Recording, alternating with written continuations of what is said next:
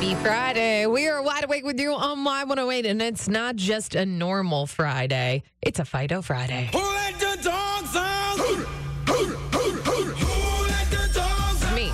always let the dogs out. We already know this. Chloe from Bridge to Home Animal Rescue. She's up on our social media, Y108 Pittsburgh. She's a cutie.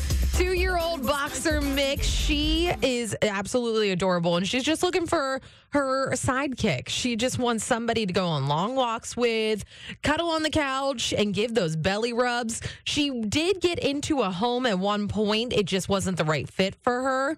So she just needs somebody to give her that right home. She's been there since January 8th. So let's make that happen this weekend. She's very smart, knows her basic commands.